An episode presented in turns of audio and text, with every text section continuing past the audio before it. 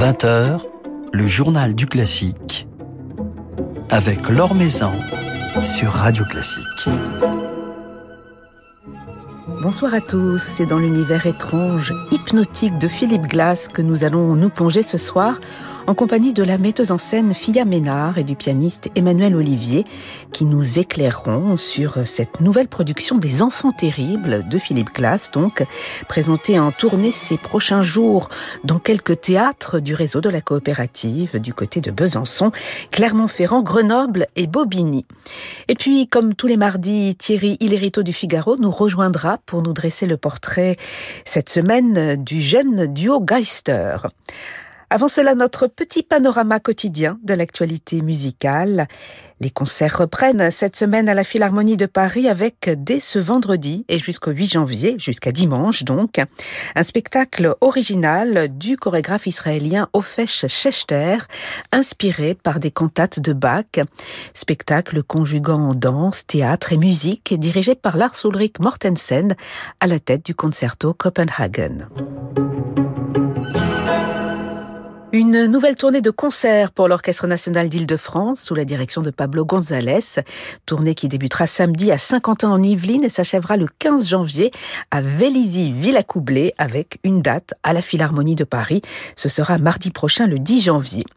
Au programme, Yvan le Terrible de Prokofiev, une œuvre monumentale composée pour le fameux film d'Eisenstein avec euh, ses combats sanguinaires, avec des accents guerriers mais aussi religieux et puis une extraordinaire puissance évocatrice. Une histoire d'ailleurs euh, qui vous sera racontée par le comédien Sébastien Dutrieux avec la mezzo-soprano Rachel Wilson, la basse Ivo Stanchev et le chœur Stella Maris. Premier rendez-vous de l'année, vendredi soir, pour l'autre saison en l'église Saint-Leu-Saint-Gilles à Paris. Saison musicale donnée au profit de l'association Les Margéniaux qui aide les sans-abri à se réinsérer. Alors à l'affiche ce vendredi, trois jeunes et brillants musiciens, la violoniste Eva Zavaro, le violoncelliste Raphaël Jouan et le pianiste Alexis Gourmel qui forment le trio Helios. Ils joueront Haydn, Novak et Ravel le trio en la mineur de Maurice Ravel, euh, qui était d'ailleurs au programme de leur tout premier album et dont on écoute ce soir le deuxième mouvement, le pantoum.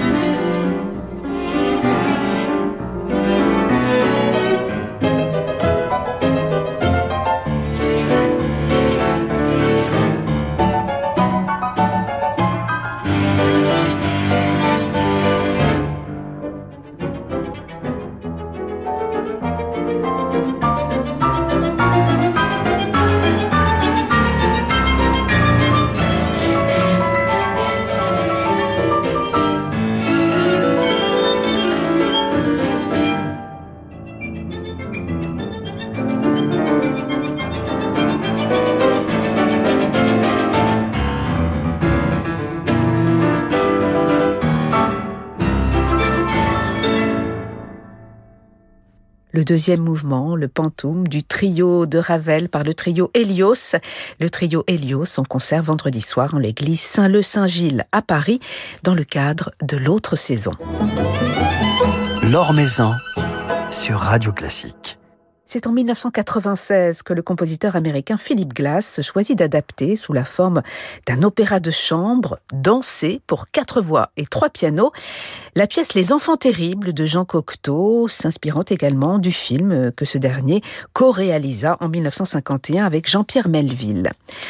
Un huis clos magnétique, oppressant, mettant en scène un frère et une sœur orphelins, livrés à eux-mêmes comme confinés dans leur chambre d'enfance et liés par une affection exclusive, deux enfants autour duquel gravitent d'étranges personnages et même des fantômes.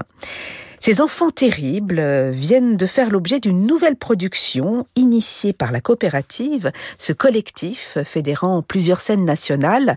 C'est ainsi à Quimper que ce tout nouveau spectacle a été créé en novembre dernier et qu'a débuté sa tournée. Une tournée qui reprendra la semaine prochaine les 10 et 11 janvier à Besançon, puis du 17 au 20 à Clermont-Ferrand, avant d'être présentée au mois de février à Grenoble, Bruxelles et Bobigny. Alors Fia Ménard en a signé la mise en scène, tandis que le pianiste Emmanuel Olivier en assure la direction artistique. Je suis allée les rencontrer justement en décembre dernier lors d'une représentation à Compiègne. Ils m'ont raconté leur conception de ce spectacle et leur réflexion face à cette œuvre, Les Enfants Terribles, cette partition si étrange et assez rarement représentée. Déjà, et d'une, ça m'a amené à relire Cocteau, et puis, je crois que ce qui m'a aussi touché, c'est que euh, je connais plutôt bien le répertoire de, Philippe Glass et que cette œuvre, je la connaissais pas. Et que je crois que finalement, c'est là où la séduction s'est faite. Donc, c'est à ce moment-là où j'ai accepté. Et cette œuvre, Emmanuel Olivier, vous la connaissiez déjà, vous l'aviez déjà interprétée et dirigée. C'est une œuvre particulière dans son effectif, euh, trois pianos, euh, quatre chanteurs. Qu'est-ce que cet effectif, justement, assez singulier, apporte? Déjà ça apporte un, sentiment d'investissement et de responsabilité collective euh, qui sont très grands. Ça apporte le plaisir de jouer à trois pianos, ce qui est vraiment rarissime. Et puis c'est tout un univers euh, très glacien très défini. Euh, Philippe Glass, il a toujours eu un rapport au piano vraiment très authentique, très intime. C'est l'instrument dont il joue. Il a beaucoup écrit pour le piano et donc on sent que c'est sa façon d'investir en fait cette histoire, comme si à la fois il était du côté des pianos et du côté des chanteurs. Alors c'est une histoire euh, assez étrange, peuplée de, personnages singuliers. Qu'est-ce qu'ils représentent selon vous, Fia Ménard, les différents protagonistes de, cette histoire, de, ce drame de Jean Cocteau?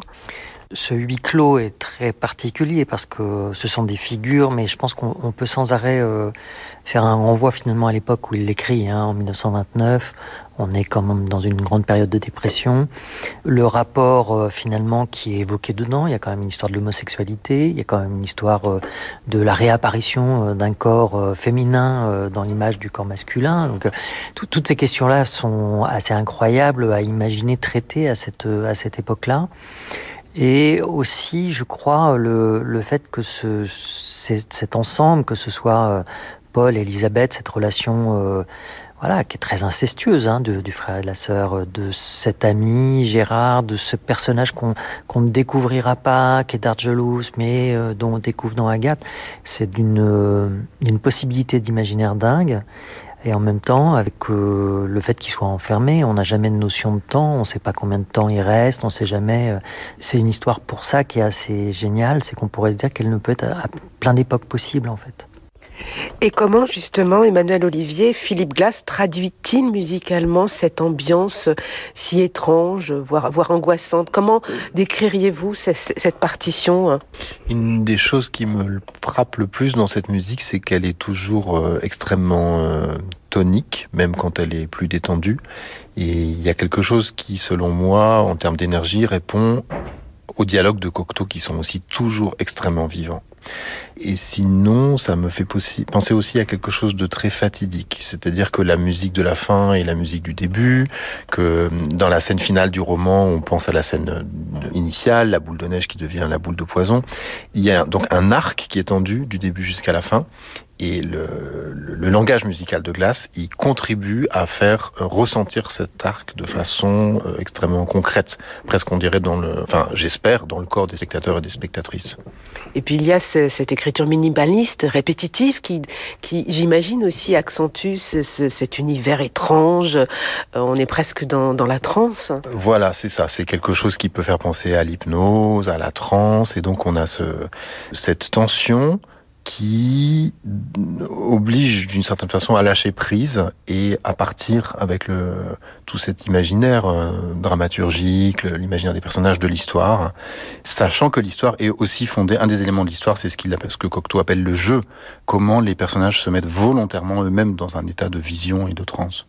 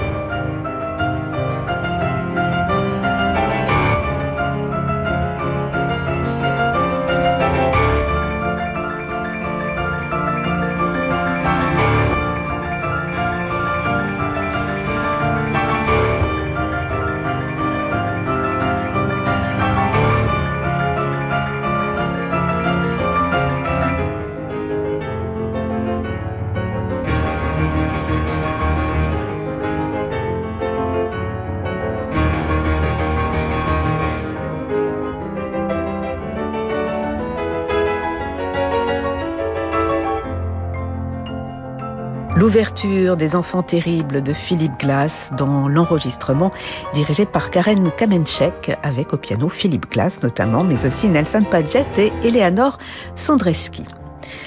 Alors pour cette euh, toute nouvelle production des Enfants terribles, euh, la metteuse en scène Fia Ménard a choisi d'en transposer l'action dans un EHPAD, choisissant de faire de ces deux adolescents deux personnes âgées, donnant ainsi une autre dimension à ce huis clos, un autre rapport au temps, au passé dont les souvenirs ressurgissent.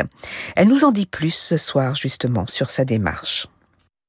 Le vrai sujet qui m'a amené en fait à cette, à cette vision-là, ça a été la langue. C'est-à-dire que la langue euh, de la prosodie, mais aussi la langue euh, du texte d'origine, hein, du roman, c'est une langue qui aujourd'hui euh, n'est plus parlée, on pourrait la considérer comme désuète. Donc finalement, avoir des adolescents qui parlent une langue désuète me faisait un gros souci. Et que très vite, en relisant et en relisant, j'ai eu de plus en plus le désir de me dire, mais finalement, c'est un peu comme s'ils avaient totalement vieilli et qu'on on avait un rappel un peu de leur histoire, de leur langue. Et puis je crois que ça m'amusait aussi euh, beaucoup euh, d'imaginer ces corps finalement qui auraient pu euh, vivre comme ça, enfermés jusqu'au bout. Et je crois que c'était aussi cette, cette idée-là qui m'intéressait. C'était plus le fait de créer cette relation au roman qui me faisait dire, je les imagine bien vieux. Quand ils jouent, j'ai l'impression qu'ils sont en train de jouer à un jeu de réalité virtuelle. Le fait que la drogue soit présente et de me dire, mais finalement, on vit dans une société de, de pharmacopée. Donc tous ces éléments-là me faisaient dire tiens, comment traiter de ce sujet-là aujourd'hui? Il faut, que ce soit des personnes âgées, il faut qu'ils soient à l'EHPAD. Mais avec toutes les connotations que peut avoir un EHPAD aujourd'hui, à l'heure actuelle oui, bien sûr. Je pense que c'est un, mais peut-être parce que ça me touche aussi. Je suis de la génération qui accompagne ses parents. Donc il y a, un rapport à cette, à ce regard sur la vieillesse. Peut-être aussi tout simplement parce que du fait d'approcher euh, sans arrêt des personnes âgées, j'ai une sensation de voir des, des sacrés adolescents et qu'il y a quelque chose pour moi d'assez intéressant à les questionner à cet endroit-là. Est-ce que c'est une œuvre qui ébranle cette œuvre de, Philippe Glass? Je ne suis pas sûr. Je pense qu'elle elle nous touche euh, à plein d'endroits et j'espère que ce que nous avons euh, créé avec Emmanuel donne une, une possibilité de aussi bien de vivre cette musique de, partir dans cette espèce de voyage. Alors est-ce que c'est euh, un voyage euh, qu'aurait aimé Cocteau J'en sais rien. Je pense qu'on a touché à quelque chose, ou euh, en tout cas la relation qu'on sent avec le public est vraiment très intéressante pour ça. On, sent que c'est vivant.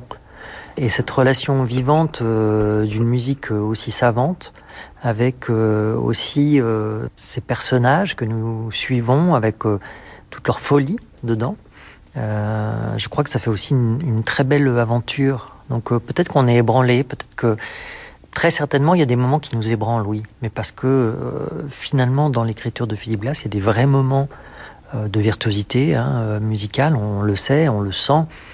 C'est ce qui aussi est très motivant en se disant qu'il suffit de peu de choses pour aussi visuellement aborder et toucher quelque chose d'autre. Et comment vous-même percevez-vous justement, vivez-vous cette production, Emmanuel Olivier? Alors c'est vraiment une expérience de plateau. Enfin, j'ai l'impression que le spectacle est une vraie expérience de spectateur, mais il faut savoir que c'est aussi une expérience de plateau. Il y a euh, ce, ce partage de responsabilités dont je parlais tout à l'heure, qui fait que chacun est forcément très investi. Le fait que le plateau est beaucoup en mouvement, qu'il se passe plein de choses euh, vraiment intéressante à vivre même de l'intérieur, beaucoup de surprises, beaucoup de changements. Donc c'est une vraie traversée. Et euh, bon, c'est un peu un cliché, mais on parle souvent de voyage comme ça pour un spectacle. Et là, euh, on voyage littéralement sur le plateau, on bouge pas mal, euh, même les pianistes. Et euh, on sait qu'il faut, quand on commence, euh, on, on, est parti pour un, un périple. Voilà, c'est ça, un périple de deux heures qui va passer par plein de couleurs, avec des moments calmes, des moments agités. Mais je trouve ça vraiment passionnant à vivre. Alors c'est un spectacle, Les Enfants Terribles, qui a déjà été donné une dizaine de fois dans, différentes salles en France dans le cadre de, la coopérative. Il va être donné 24 fois au total, qui est une chance pour un spectacle. Il va s'adapter dans, dans des lieux différents. Est-ce que vous avez l'impression euh, déjà qu'il a évolué au, fil du temps, au fil des salles? Ah, Je pense qu'il il, évolue à chaque fois. Ce que je veux dire, c'est qu'en effet, euh, la chance de, de pouvoir expérimenter et finalement continuer à, à comprendre ce qu'est l'œuvre, euh, c'est cette chance exceptionnelle. Qui est en plus une chance exceptionnelle, c'est que le fait de changer euh, régulièrement d'endroit nous fait rencontrer aussi d'autres publics et à chaque fois de sentir finalement qu'est-ce que, qu'est-ce que nous avons euh, mis en place et à quel endroit on trouve aussi euh, les détails, parce que c'est un peu comme on tend un miroir, c'est-à-dire qu'à un moment, ce sont les spectateurs qui nous renvoient finalement des choses qu'on ne voit plus, ou un détail. Et je crois que c'est aussi ça qui est très important, c'est que et, pour moi, c'est ce qui m'encourage sans arrêt à créer des œuvres qui puissent tourner. C'est de sans arrêt se dire, il y a le moment où on le donne finalement à être euh, pris par, cette audience qui va jouer avec, qui va nous faire sentir des choses, réagir. Et c'est vraiment là le, fond même de, l'œuvre, quoi. On sait qu'il va se passer quelque chose. Donc c'est à chaque fois une surprise. Pour moi, c'est ça. Et ce qui veut dire aussi qu'à chaque fois, on continue à faire progresser. Et je crois que euh, si on a la chance de la reprendre encore euh, plus tard, euh, c'est encore une pièce qui évoluera parce qu'elle nous amènera à, comprendre de plus en plus. bien entre. C'est permis. En voilà une trame de femme riche. Paul, je me sens perdu. Perdu perdu seul. Je crois que je n'aurai jamais le courage d'arranger ma chambre. Tu n'es pas seul, tu as Gérard, il campe chez toi. Mais non, Agathe couche dans sa chambre, Gérard dans la sienne. Ils sortent beaucoup ensemble. Ils sortent beaucoup ensemble. Je me demande ce qu'ils peuvent se dire.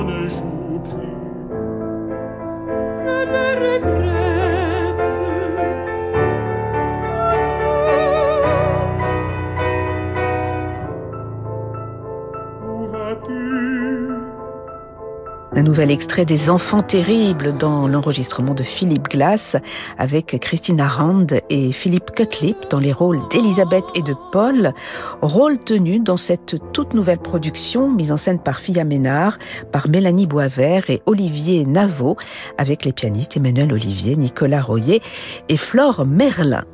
Un spectacle à découvrir ces prochaines semaines à Besançon, Clermont-Ferrand, Grenoble, Bruxelles et Bobigny dans le cadre du réseau de la Nouvelle génération de Thierry Lériteau avec le Figaro. Bonsoir Thierry. Bonsoir Laure. Et bonne année, tous mes Ben, merci, vous aussi. Alors ce soir, pour bien débuter l'année, ce n'est pas un, mais deux représentants de la nouvelle génération à qui vous adressez vos voeux de succès et de bonheur. oui, Laure. Alors remarquez bien qu'ils n'en ont guère besoin parce que le moins qu'on puisse dire, c'est que les deux jeunes musiciens dont nous allons parler, on le vend en poupe depuis quelque temps déjà. Je dis deux, mais au fond, leurs talents ne sont pas de ceux que l'on additionne, plutôt de ceux qui fusionnent avec une alchimie telle que leur duo en devient confondant au propre comme au figuré. Depuis dix ans maintenant, le duo Geister promène en effet son jeu complice et symbiotique de scènes en scène, du quatre mains aux deux pianos, avec un mélange de parfaite harmonie et d'imagination qui fait la signature de cette formation curieuse dans tous les sens du terme. Car la curiosité est justement le moteur de ce jeune duo. hein. Eh bien oui, en témoigne son nom. D'ailleurs, le duo Geister, alias David Salmon et Manuel Vieillard, s'est constitué il y a tout juste dix ans, après une rencontre, figurez-vous, dans un train, c'était en 2010, en prenant pour référence une œuvre rare de Johannes Brahms, ses variations opus 23 sur un thème de Robert Schumann, œuvre qui constituait d'ailleurs le cœur de leur tout premier album chez Mirare, sorti il y a un an, et vous les aviez reçus, je crois, à cette occasion. Œuvre elle-même inspirée d'un autre opus pianistique encore plus méconnu et surtout bien trop rare en concert, les Geister Variationen ou Variations des esprits de Schumann. C'est l'ultime œuvre pour piano du compositeur romantique composé presque plus comme une succession de révélations que de variations dans les jours qui entourèrent sa tentative de suicide dans le Rhin en février 1854 et son internement à la clinique d'Endenich. Et ce n'est pas là, Thierry, la seule rareté qui figure au répertoire du duo. hein. Eh bien non, on se souvient, par exemple, de l'étonnant et poétique cycle des forêts de Bohème de Dvorak avec lequel ils refermaient leur disque l'an dernier. Ce mois-ci, eh bien c'est chez Mozart qu'on les retrouve dans un sommet du répertoire, mais attention, pour une version rarissime, la transcription de son célèbre requiem pour chœur et piano à quatre mains, une transcription posthume, commandée dans les années 1820 à un certain Karl Czerny, bien connu de tous les pianistes amateurs pour ses études, une version dont le chef de la maîtrise de Notre-Dame de Paris, Henri Chalet, viendra d'ailleurs vous entretenir à ce micro en fin de semaine, je crois. C'est en effet à la maîtrise qu'il reviendra d'accompagner le duo Geister dans cette entreprise insolite sur invitation des concerts du dimanche matin de Janine Rose. Oui, effectivement, Henri Chalet sera notre invité vendredi soir. Alors, il s'agit d'une transcription rare euh, qui n'est qu'un exemple parmi d'autres des possibilités infinies qu'offre le duo de piano. Oui, formation rare et dont on ne parle pas suffisamment. Pour s'en convaincre, il suffira d'aller écouter les Geister à la folle journée de Nantes début février pour leur troisième participation au festival. Les deux trentenaires y interpréteront la transcription du songe d'une nuit d'été de Mendelssohn pour piano à quatre mains par Mendelssohn lui-même. Il faut dire que c'est auprès de deux grands habitués de la folle journée et des festivals dirigés par René Martin que s'est formé le duo Geister. Emmanuel Strausser au CRR de Paris tout d'abord, puis Claire Désert au CNSM en musique de chambre, deux artistes avec lesquels les lauréats 2021 de la RD de Munich partagèrent l'affiche l'an dernier, figurez-vous, d'une titanesque intégrale de l'œuvre pour piano à quatre mains de Schubert, six heures de musique dont on ne connaît généralement il faut bien le dire, que quelques dizaines de minutes seulement.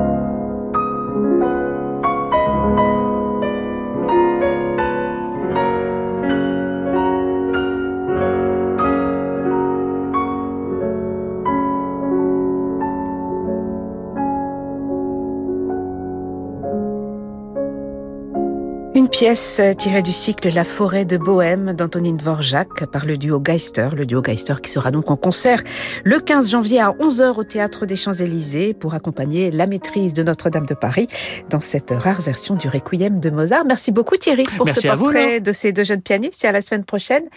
Merci à Bertrand Dorigny pour la réalisation de ce journal du classique.